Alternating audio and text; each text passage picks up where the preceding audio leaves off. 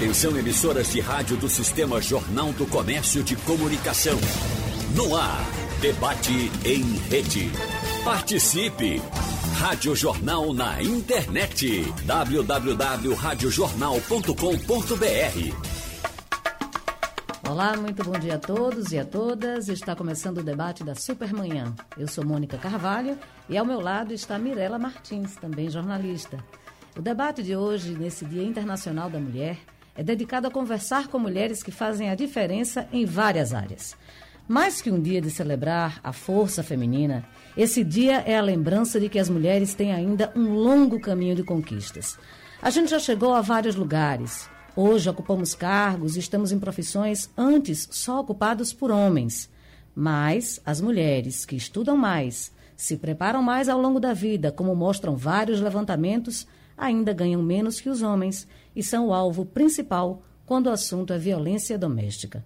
Portanto, mais que um dia de celebrar, hoje é dia de lembrar que os desafios para mulheres e homens, para que mulheres e homens tenham o mesmo espaço e valor na sociedade, são muitos. Mas muito tem sido feito.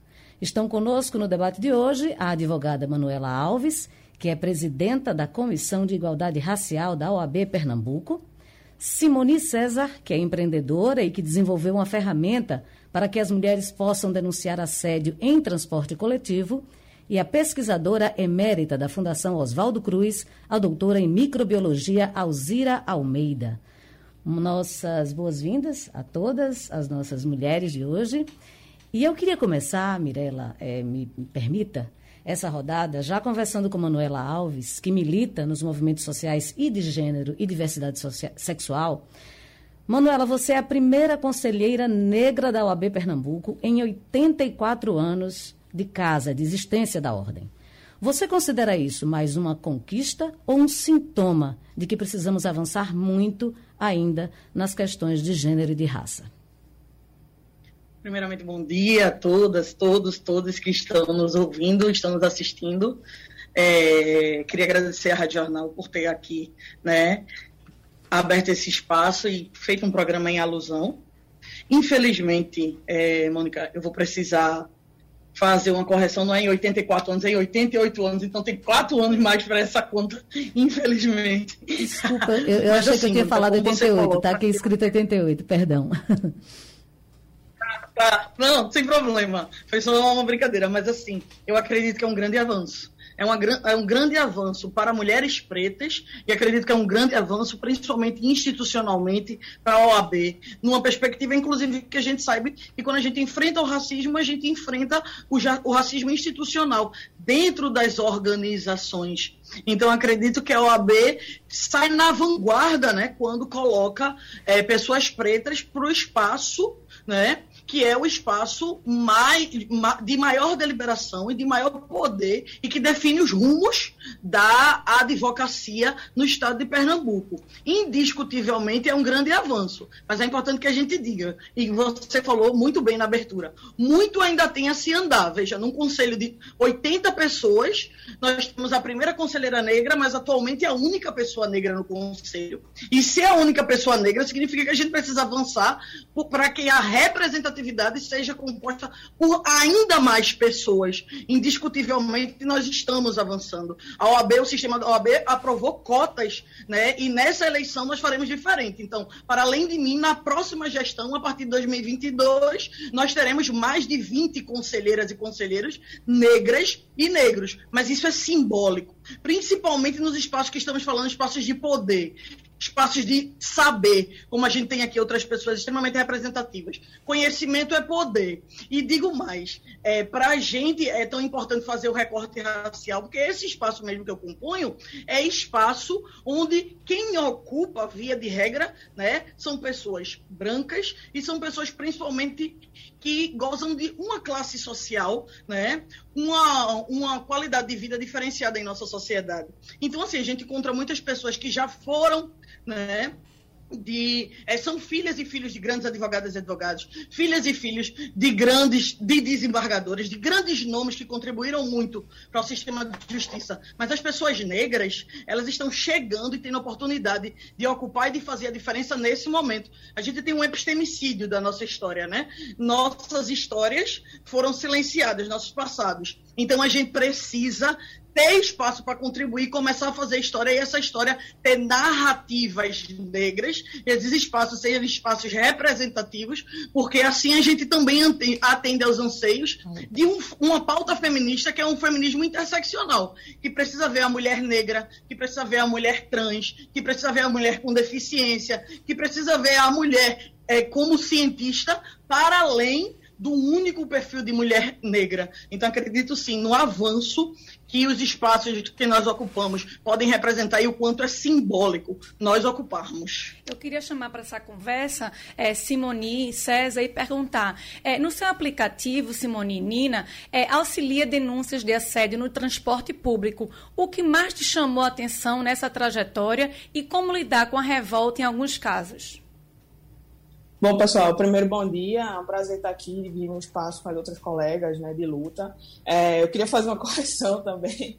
A Nina não é um aplicativo, a Nina é uma tecnologia integrada a aplicativos, né? Ou seja, a gente é. Você precisa fazer download no seu celular, a Nina faz a parceria com o aplicativo da cidade, Movix, Citamob, e a gente entra com uma funcionalidade. Desse modo, a gente consegue atender o maior número de usuários padronizar o dado e centralizar, porque é bom é, falar aqui que assédio em espaços públicos ele só passou a ser crime em setembro de 2018. Até então era uma lei, era uma contravenção penal e a, a lei de importunação sexual é extremamente recente, muita pouca coisa mudou. É, a, de acordo com a trajetória, né, de porque eu fiz a Nina, eu sou nasci e me criei em Dois Unidos, um dos bairros com menor índice de desenvolvimento humano aqui do Recife. É, sou filha de uma ex-cobradora de ônibus e vi muito isso, vi essa questão da, da, periculosidade desde muito cedo. Fui aluna da Universidade Federal de Pernambuco e pegava simplesmente três ônibus para ir, três ônibus para votar, né, para a universidade. E durante esse trajeto eu sempre perguntava se aquilo era feito para mim, para eu permanecer dentro da universidade. E por muitas vezes eu cheguei à conclusão que não. Não só para mim, mas também para várias alunas. E eu não só presenciei assédio, como sofri assédio nesse deslocamento, vi trajetórias como de outras pessoas da minha família que trabalham com transporte, é, nessa dificuldade do ir e vir. E o meu grande insight, meu, o grande deu por querer investigar isso, era o quanto a violência de gênero na mobilidade urbana era um fator, é, de fato, um fator impeditivo, o processo e manutenção de mulheres. O meu recorte inicial foi no ensino superior, mas aí isso reverbera para mercado de trabalho, outras formas de educação, acesso e direito à cidade. É, durante esses três anos de trajetória, eu consegui rodar em 18 estados brasileiros. Para vocês terem ideia, é, eu nunca falei com a secretária de mobilidade mulher, exceto na cidade de Natal. Então, essa questão da insegurança na mobilidade urbana e das discussões e, e, da falta de presença de mulheres no mercado de trabalho ensino superior em muitas áreas veio de um problema lá raiz, que é o, a negação do ir e vir na cidade, né? E dessa forma de quem faz e quem pensa a cidade. A gente tem agora a primeira vez a gestão colocar 50% de mulheres e homens na, na, na, cadeira de secretário, mas aí a gente não tem a discussão racial, que justamente faria toda a diferença que quem é que anda de transporte público na cidade e quem é que toma as diretrizes. São pessoas que andam de carro e são de classe média alta e não sabem as nuances ali do que é ir e vir no centro urbano tão violento como é o Recife. Simone, você tocou aí em duas questões importantíssimas, né? Primeiro, a questão da representatividade. A gente acha que é só um número, né? 50%. Isso não é só um número, isso faz todo sentido quando a gente tem pouco mais da metade da população brasileira formada por mulheres. A maioria dos lares chefiados por mulheres. Então, assim, não, não faz muito sentido a gente não falar em equidade é, de representatividade num momento como esse. Mas eu queria chamar também para essa conversa, e com muito prazer, a doutora Alzira Almeida, que é pesquisadora emérita da Fundação Oswaldo Cruz, é doutora em microbiologia e atua há décadas é, na ciência. Doutora Alzira, da sua experiência como cientista, cientista reconhecida, quantas mulheres é, chegaram até onde a senhora, a senhora chegou e quais foram as dificuldades que a senhora encontrou para chegar neste ponto? Bom dia a todos e a todas, é um prazer estar aqui com vocês, a todos que nos escutam. Agradeço a, ao convite e a essa homenagem nesse dia tão importante, o Dia da Mulher. E, então, é, eu já estou fazendo é, ciência, trabalhando em pesquisa há 55 anos. E, então, é uma longa trajetória. E vi, assim, grandes mudanças ao longo do tempo. Atualmente, as mulheres, eu considero que conquistaram grande espaço na área da, da, da pesquisa científica, do, da, do, da ciência. Muito diferente de quando eu comecei há, há 55 anos atrás, onde predominavam os homens. E as mulheres realmente eram consideradas sempre, em segundo menos, capa menos capazes. E então, e tinha também outra coisa, é, algumas atividades que eram consideradas masculinas, mesmo na área da pesquisa, e que as mulheres não tinham muito acesso, porque sempre aquele, aquela espécie de boicote dos homens.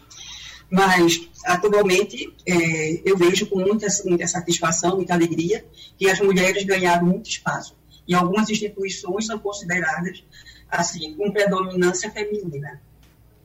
É, doutora Manuela, segundo o IBGE, o Brasil tem mais mulheres do que homens. Na OAB de Pernambuco existem mais advogados do que advogadas. E nunca houve uma presidente mulher. Falta muito ainda para isso acontecer, a senhora acredita? Na, na verdade, eu acredito que, é, eu espero que não falte a OAB ela vem, ela vem dentro do sistema de justiça né, de forma mais ampla, né, democratizando seus quadros e abrindo mais espaço para que a gente tenha pluralidade e diversidade.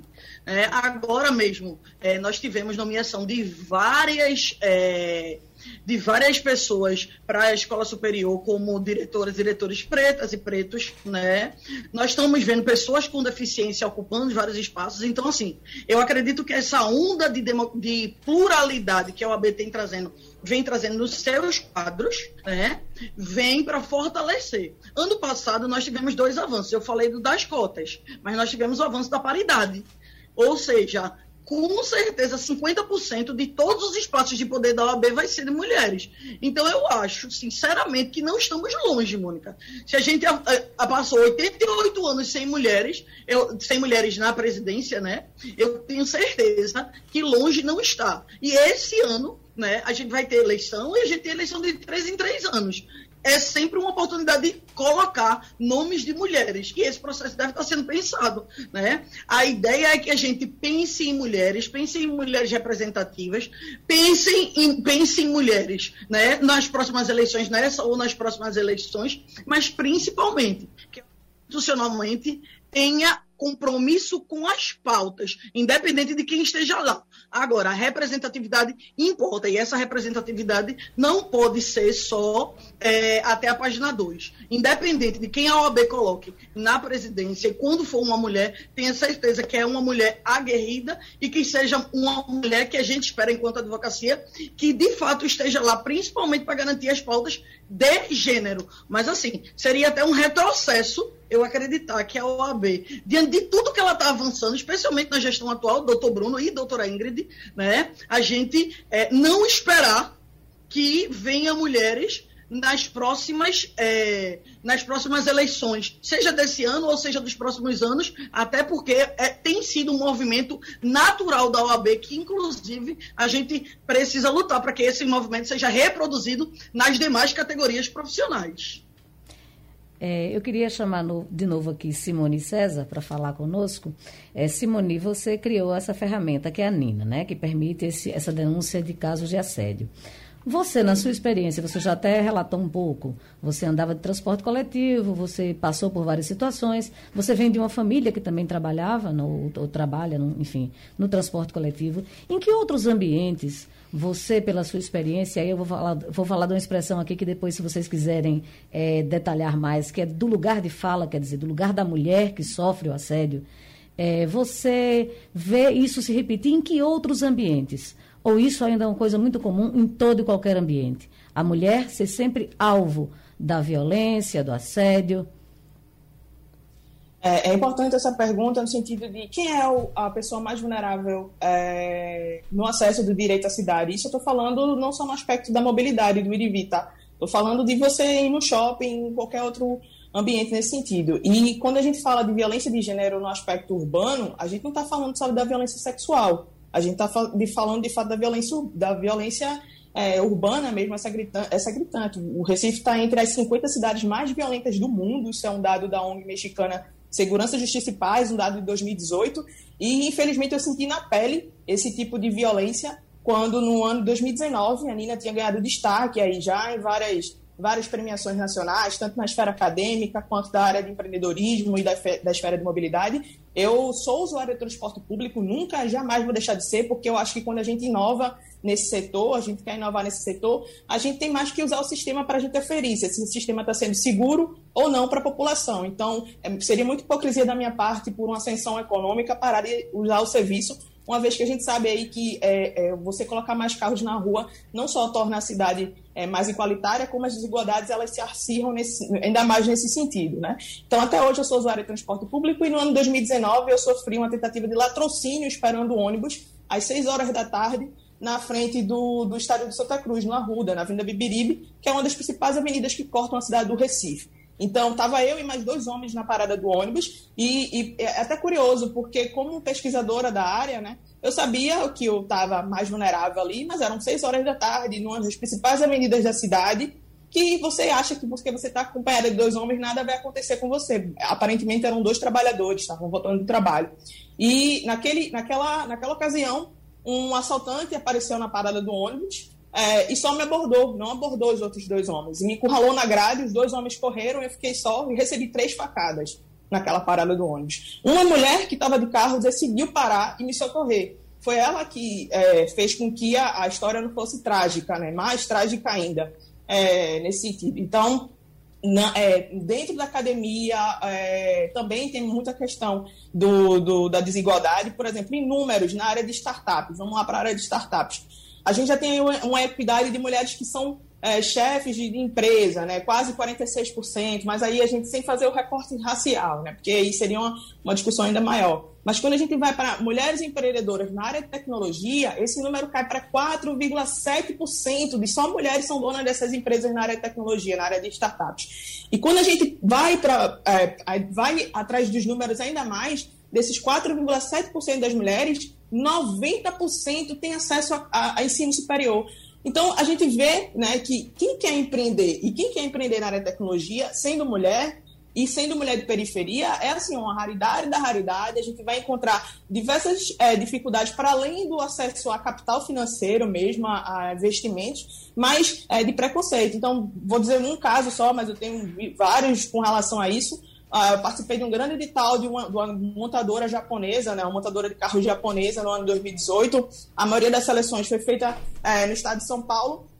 E dentro a gente ficou num hotel de luxo lá, eu nunca tinha acessado esse ambiente. E eu entrei no elevador de serviço, era uma das finalistas, só para vocês terem ideia, foi uma seleção nacional, só cinco empresas chegaram à final e eu era a única pessoa não branca nessa final. Só duas mulheres chegaram, né, entre as cinco empresas, e eu entrei no elevador. Eu estava indo para o pitch, né, que a gente chama que é, é, é o discurso de venda. E aí uma outra cliente do hotel me olhou no elevador com a pessoa que operava e disse assim: ah, é elevador de serviço.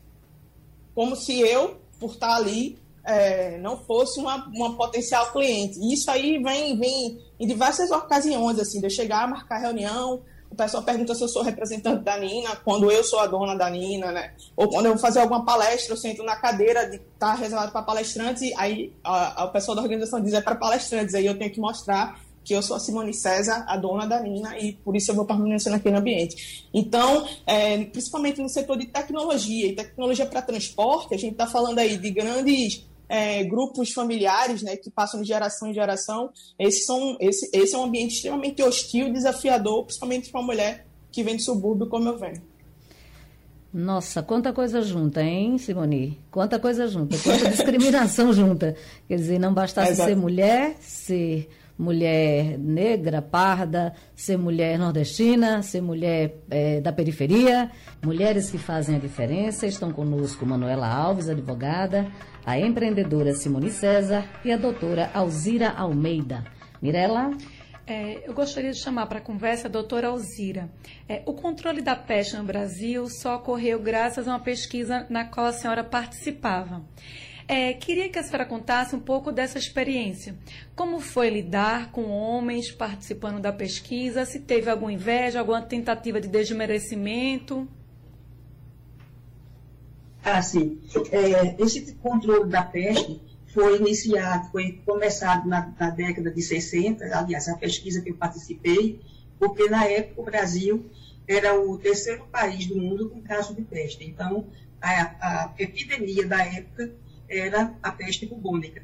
E agora nós estamos com a pandemia da, do Covid-19. Né, e, então, eu fui trabalhar em uma equipe predominantemente masculina e, e que viviam realmente, coincidentemente, assim, eu era casada com o chefe da, da equipe brasileira, mas ele era chefe porque era homem, né?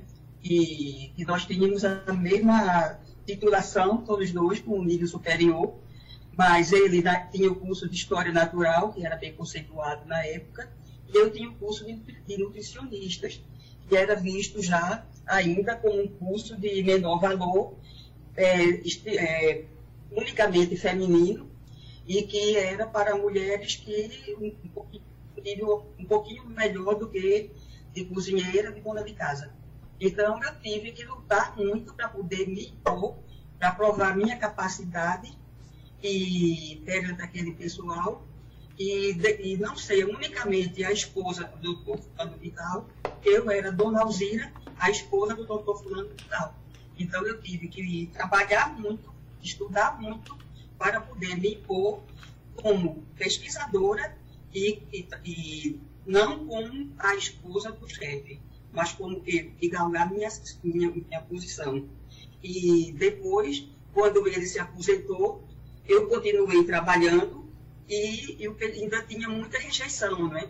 A equipe, que era predominantemente masculina, então quando eu dava as instruções, então não era muito, muito raro ele dizer, mas o doutor fulano fazia assim. Então eu tive que dizer que o doutor fulano estava aposentado, que a ciência não parava e que eu estava continuando com a ciência e que eu estava atualizada e que a partir dali as condutas seriam apenas que eu estava preconizando.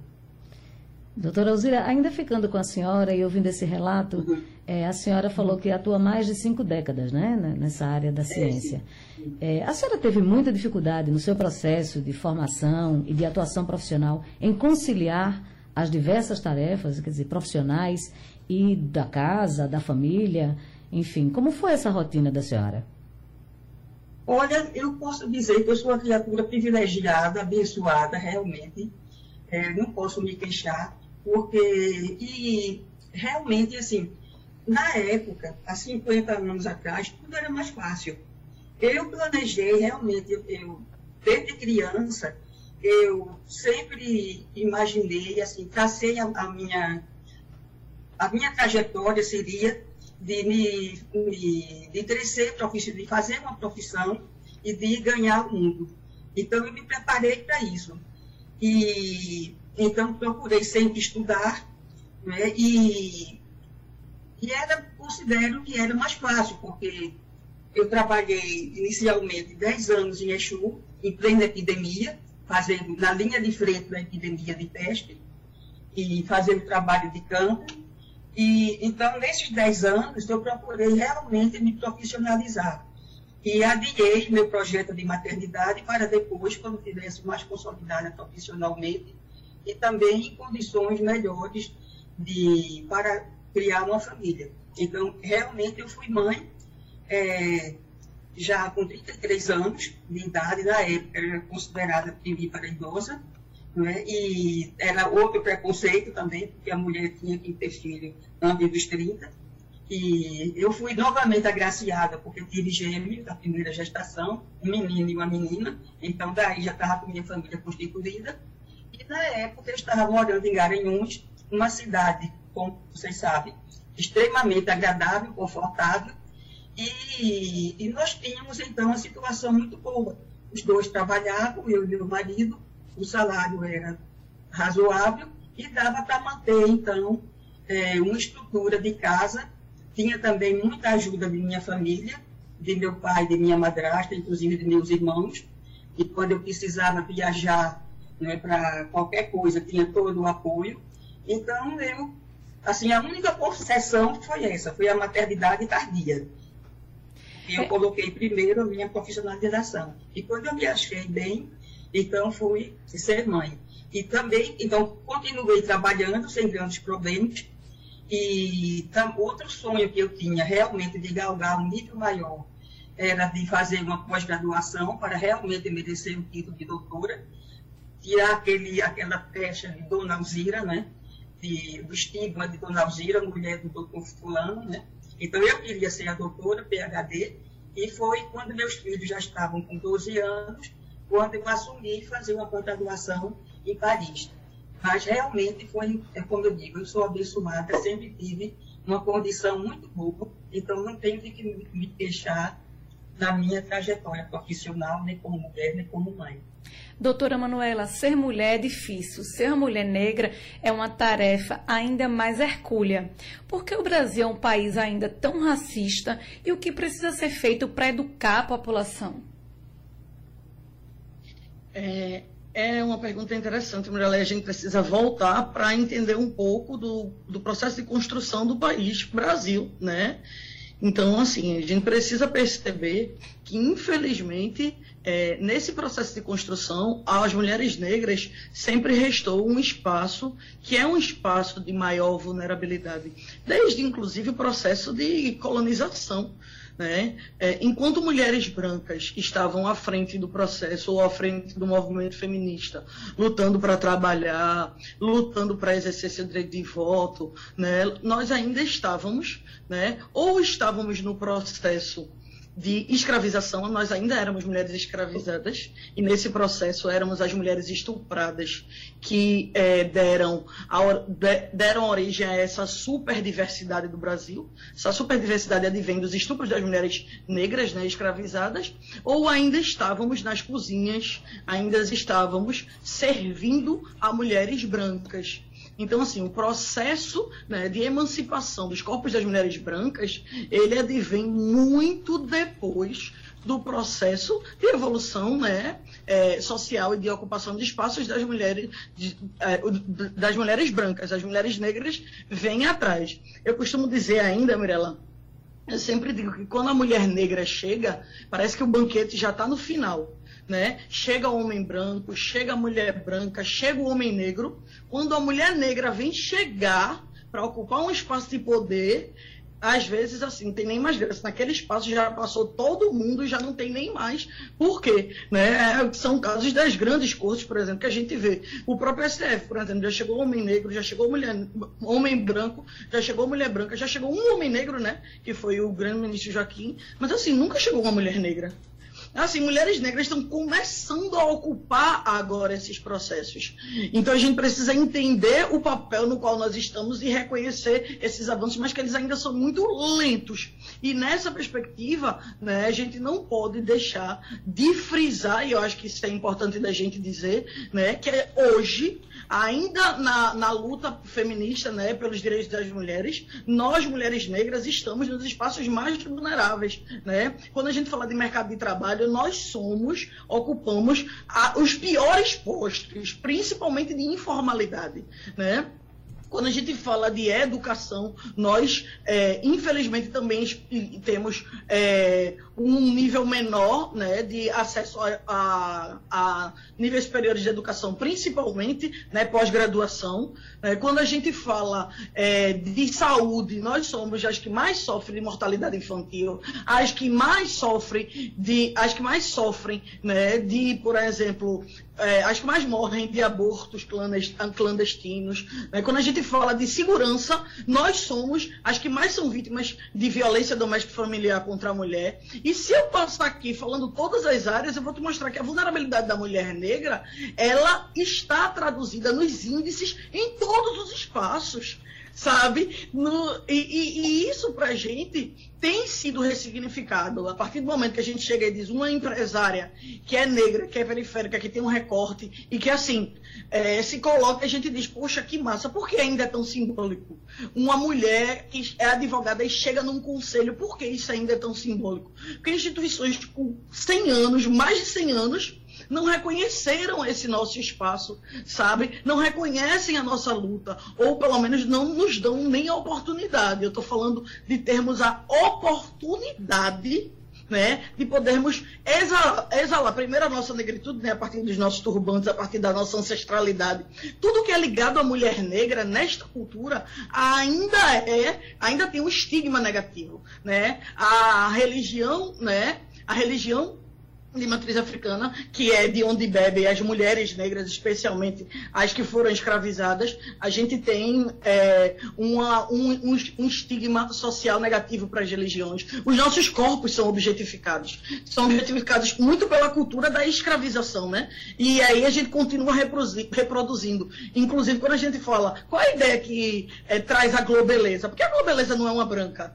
É porque o corpo que é objetificado e que vai para vai a comunicação, vai para os meios de comunicação, como os, o corpo que é permitido de todo tipo de violação, é o corpo da mulher negra. Né? Então, assim, onde é que a gente está na representatividade da arte, né? dos filmes, das novelas, quando é que a gente vê? Por isso que a gente vê, quando a gente vê mais de uma pessoa, porque normalmente é uma pessoa, mais de uma ou duas pessoas nos espaços de visibilidade, e essas pessoas têm a pele negra, para a gente ainda é um avanço, para a gente ainda é simbólico e para a gente ainda é um sinal de resistência. Então a gente, enquanto mulher negra, né, precisa reconhecer que os nossos é, caminhos são mais tortuosos que o no, a história nos construiu como seres que infelizmente se submetem a uma situação de vulnerabilidade em todas as áreas. Esse, esse contexto está mudando? Está mudando. Mas ele ainda é muito intenso. E o caminho a se andar ainda é muito maior. Então, assim, por isso que a gente faz o recorte de feminismo e hoje a gente fala de feminismo negro. Porque o feminismo, ele não atendeu a mulher negra historicamente. Porque o feminismo, ele via as pautas das mulheres brancas. Manuela, e as mulheres pegar... negras, elas não eram respeitadas. Manuela, pegando esse gancho aí teu do feminismo, e aí a gente vive numa sociedade de conhecimento de todos absolutamente polarizada, em que você falar de qualquer tipo de, de assunto vira um, um pandemônio, né? Os que são contra, os que são a favor. E aí eu vou pegar uma fala aqui, talvez não dê para a gente explorar nesse bloco, mas eu queria que vocês refletissem sobre ela que é de Djamila Ribeiro, uma filósofa negra, que diz assim: Se você é uma pessoa inconformada com as injustiças e com as desigualdades, você é uma pessoa feminista e talvez não saiba que seja. E aí eu queria tirar tudo que envolve é, a, a, polaridade é, de ser feminista, de defender direitos femininos, mas para a gente entender efetivamente o que, é que significa isso. E você tocou num ponto muito importante. De fato, o movimento feminista, durante muito tempo, desconsiderou a mulher negra nesse processo, né? Ela não, não tinha esse protagonismo negro quando a gente tem, e no nosso caso do Brasil, um país miscigenado, cuja maioria é preta e parda, e que não se reconhece como tal, e aí já é assunto para um outro, talvez um outro debate, mas eu queria que vocês refletissem sobre isso. A gente vai novamente para um rápido intervalo e volta falando desse tema. Feminismo faz sentido? É chato ficar falando? É mimimi? É o quê? Mulheres que fazem a diferença. Eu terminei o bloco anterior, Mirella, é, provocando as nossas convidadas a fazer comentários sobre essa reflexão. Se você é uma pessoa inconformada com as injustiças e com as desigualdades, você é uma pessoa feminista e talvez não saiba que seja. Essa frase é de Jamila Ribeiro, filósofa negra, e eu queria começar é, que, com Simone. Simone César, reflete um, um pouco sobre isso. Oi, Mônica. É, tem um, eu queria até retrucar essa frase da Jamila com um grafite uma vez que eu vi eu não me recordo onde, mas era assim, é, seu, seu feminismo cola na favela? E aí eu sempre perguntava, né? Porque nesses espaços de discussão, por exemplo, eu mesmo só vim escutar a palavra feminismo quando eu estava na universidade. Eu nunca escutei feminismo quando eu morava nos Estados Unidos. Eu nunca, isso nunca foi pauta na minha rua com as minhas amigas, assim. É, educação sexual, essas questões de prevenção, saúde da mulher, não é uma coisa que a gente que nasce na periferia a gente tem acesso ou tem essa instrução, é, é, esse tipo de coisa, sabe assim. E aí eu sempre, aí foi quando caiu a ficha pela primeira vez que não, que, que às vezes a gente é contra, tipo, a gente entende, obviamente, as questões de desigualdades presentes ali no bairro, mas a gente não tem uma percepção, como é que eu posso dizer, um pouco crítica nesse sentido de como é que a gente pode se organizar aqui, né? é, para mudar isso, para melhor para a gente. Porque é uma coisa que eu escutei é, muitas vezes de uma tia minha, que eu acho que era mais tentando me proteger do que uma crítica em si, era assim, a gente faz o que a gente pode. Que era meio que eu não me arriscasse tanto em querer mudar as coisas, porque eu iria só ter mais decepção, né? Então, é, talvez com esses. Perdão? É, não, que o sinal caiu um pouquinho, mas voltou. Ok. Ah, tá.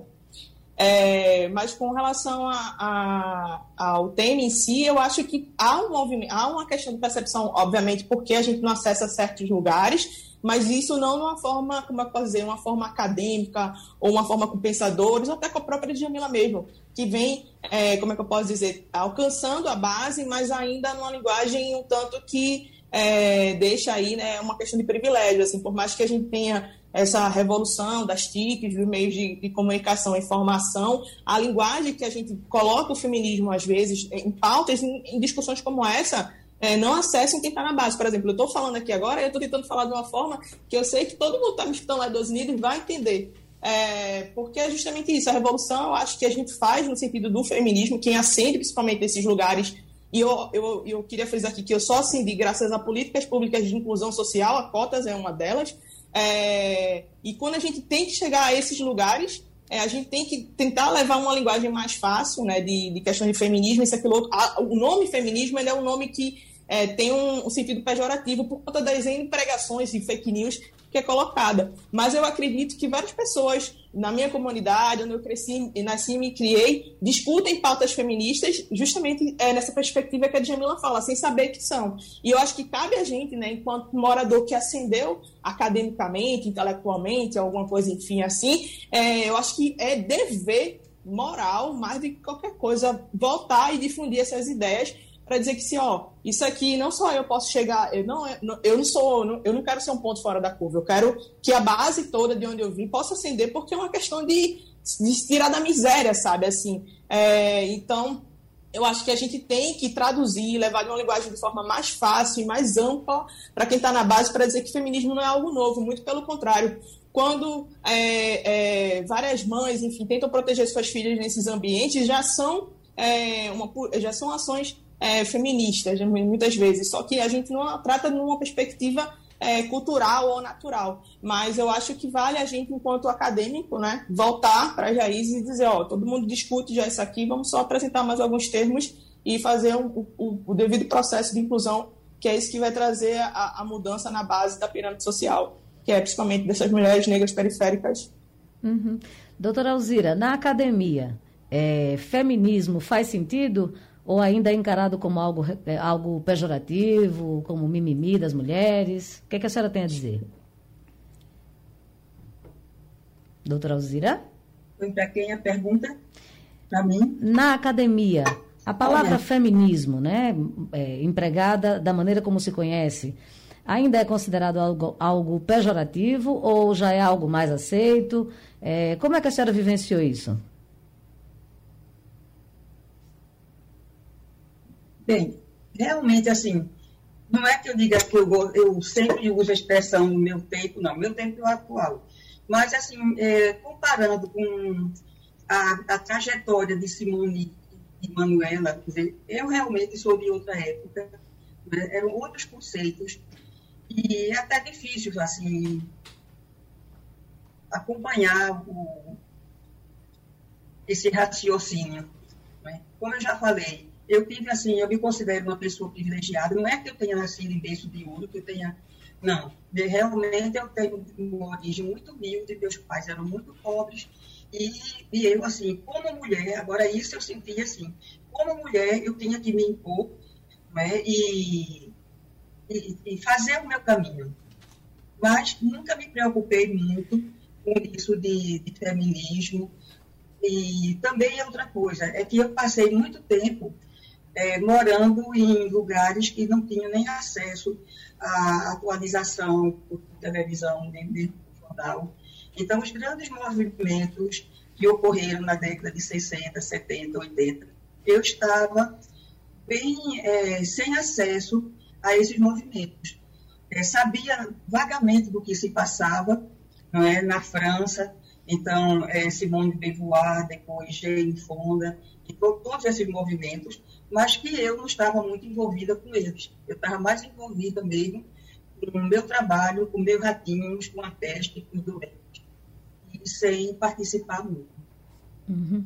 Manuela, eu queria então, te ouvir. A palavra pra... Tá, obrigada, doutora Alzira. É, Manuela, eu queria te ouvir falar sobre essa, essa afirmação, mas sobretudo com o olhar de que é, as discussões elas são pertinentes e é, Simone tocou num ponto que é elas têm que ser fáceis de entendimento. As pessoas precisam entender quando a gente está falando de igualdade, quando a gente está falando de equidade, de direitos iguais, a gente está falando para todo mundo.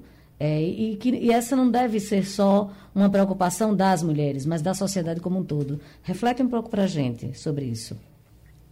Pronto, Mônica. É muito legal isso que você levantou, porque essa é uma preocupação que a gente vê muitas vezes que o movimento não tem. Muitas vezes. No nascedor do movimento não se preocupou, e às vezes até hoje a gente acha que discussão boa é discussão na academia. E eu não acredito em qualquer feminismo que não seja ou não parta de uma lógica de feminismo popular.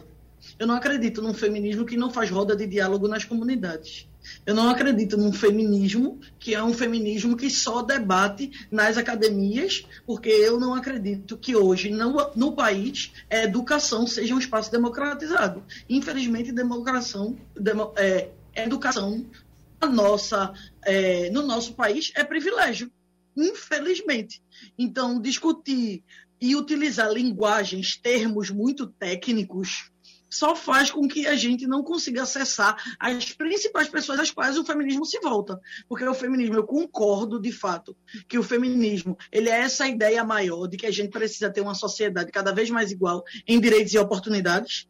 Então, assim, Djamila, ela foi cirúrgica quando ela coloca essa ideia, mas para além disso, o feminismo, acima de qualquer coisa, ele precisa ser acessível. E o feminismo ele vem para mudar essa realidade do Brasil, porque o Brasil é uma das sociedades mais desiguais do mundo. Exato. E nessa perspectiva, o feminismo ele precisa ser uma ideologia, ele precisa ser difundido nas comunidades, com as populações cada vez mais vulneráveis. Então, o feminismo popular é o que pode salvar o feminismo dessa pecha de espaço de estudo, onde você tem que ser extremamente inteligente, ter acesso a graus cada vez mais altos de qualificação profissional e processo educacional para poder se colocar. O feminismo ele precisa ser esse, esse processo onde todas e todos contribuem dentro das suas possibilidades, com a sua capacidade e respeitando as suas trajetórias, para que juntas e juntos mudemos o Brasil para frente. Esse é o feminismo que eu acredito. Bom, a gente está chegando quase ao final do nosso debate. Mirella tem um convite a fazer aí para as nossas convidadas de hoje. Queria começar com a doutora Alzira. Cada uma pode deixar uma mensagem aqui nessa despedida. Cada uma tem um minuto para falar, começando com a senhora, doutora Alzira. O que é que eu posso deixar como mensagem é, para todas as meninas, as moças, as mulheres, é que vão à luta, não esmoreçam diante das dificuldades e procure realmente ocupar seu espaço. Simoni, sua vez. Bom, eu queria só falar um pouco da discussão. Acho que a maior discussão uh, hoje minha, enquanto empreendedora, pesquisadora na área de cidades e segurança, é tentar promover e levar o debate para todas as mulheres, principalmente mulheres usuárias do sistema público de transporte, moradores de periferia, de que a cidade, as cidades de um modo geral, no Brasil como um todo, ela não, não é feita para a gente. A gente não tem representatividade nos cargos de direção, a gente não tem representatividade nos cargos de tomada de decisão dentro das, é, dentro das próprias cidades e fazer com que a gente possa usar, é, usar e ver isso de uma forma mais crítica e tentando uh, mexer no único momento que a gente tem de fato a chance de mudar, que é no período eleitoral. Então, hoje, é, levar esses problemas de cidade, levar que essas cidades não é feita para a gente, embora a gente, as mulheres são 65% do público pagante do sistema de transporte hoje, são mulheres. A gente é que sustenta, sustenta esse próprio sistema, a gente está à frente aí de várias, é, de várias é, fontes de receita para inúmeros nichos, mas a gente não tem essa representatividade é, tanto na esfera pública, mas também na esfera privada. Então, a maior mensagem que eu quero deixar é que a gente tem que ocupar esses espaços, tem uma carga de saúde mental nisso aí. Eu acho que eu sou, pelo pouco que eu contei da minha trajetória aí, vocês talvez tenham ideia do quanto isso pesa uh, durante a trajetória, mas é isso, assim, a gente tem que usar a base e é uma levantando a outra. Eu não falo com romantismo nada da minha trajetória, é, porque não é e não vai ser para quem quiser vir é, depois disso, mas cabe a nós se a gente quer de fato mudar essa realidade para as próximas gerações. Então, uma luta está aberta, que a gente possa usar, ser é, base para apoiar uma a outra e para discutir a promoção de, de um mundo é, de uma forma não utópica, mas sim é, no, no futuro próximo melhor para nós mulheres. Para terminar, a sua vez, doutora Manuela. Bom, nessa data, né, nesse 8 de março, eu queria é, primeiro dirigir a minha palavra para as mulheres. Eu queria é, desejar muita conscientização política, que esse dia seja um dia que a gente possa continuar mandando as nossas mensagens. Ainda não é um dia de comemoração, é um dia de repensarmos o quanto avançamos e as novas estratégias e dizer do quanto é simbólico cada espaço que cada um ocupa, né? E do quanto eu tenho orgulho de ser mulher e de estar rodeada de tantas mulheres e saber que cada uma de nós é importante nesse processo, mas também queria direcionar os homens, né? Para entender que nesse processo eles também têm responsabilidade tanto de participar enquanto parceiros do movimento feminista, mas de também repensar suas ações e repensar os espaços que está para olhar, começar a ver a importância de ter mulheres ao redor e mulheres exercendo os mesmos direitos e não se sentir retirados de privilégios e queria direcionar toda a sociedade, porque o feminismo, como eu disse, ele se coloca como compromisso social de todas e todos no combate às desigualdades sociais e só juntas e juntos conseguiremos fazer um Brasil que respeita as diferenças, que valoriza mulheres e homens e todos os gêneros e que é de fato um local onde é bom para se viver e as nossas diferenças apenas enriquecem sim, e não nos oprimem. Muito obrigada a todas e todos. Manuela, obrigada. Obrigada, doutora Alzira. Obrigada, Simoni. A gente tem um restinho de tempo aqui, Mirella, e eu queria só fazer duas pontuações. Uma que as mulheres nessa pandemia, nós mulheres nessa pandemia que estamos vivendo, estamos num momento inclusive bastante difícil dela, é, tivemos que enfrentar vários desafios. E Simoni tratou ali da questão da, da do equilíbrio mental, eu acho que nós fomos muito atingidas por isso. Quando eu perguntava à doutora Alzira sobre a trajetória dela e a, a, coisa da casa, da família, era também querendo saber um pouco e entender um pouco o quanto nós precisamos lidar com isso todos os dias, porque afinal de contas a maioria de nós é, tem outras atividades que não a atividade laboral, o trabalho. Eu queria terminar com uma frase é, de uma música de um filho de Caetano Veloso que fala assim: Todo homem precisa de uma mãe. E aqui eu não quero dizer que toda mulher tem que ser mãe, não, até porque essa deve ser uma escolha pessoal. Mas há um fato que é irrefutável, é que todos nascemos de uma mãe. Portanto, mais que igualdade de oportunidades, de salários iguais, de tratamento equitativo, toda mulher precisa de respeito. Que o respeito seja uma máxima hoje e todos os dias da nossa vida. Um bom dia a todos. Obrigada, Mirella. Um prazer enorme. Feliz Dia das Mulheres. Um abraço a todos e a todas. Sugestão ou comentário sobre o programa que você acaba de ouvir, envie para o e-mail ouvinte@radiojornal.com.br ou para o endereço Rua do Lima 250, Santo Amaro, Recife, Pernambuco.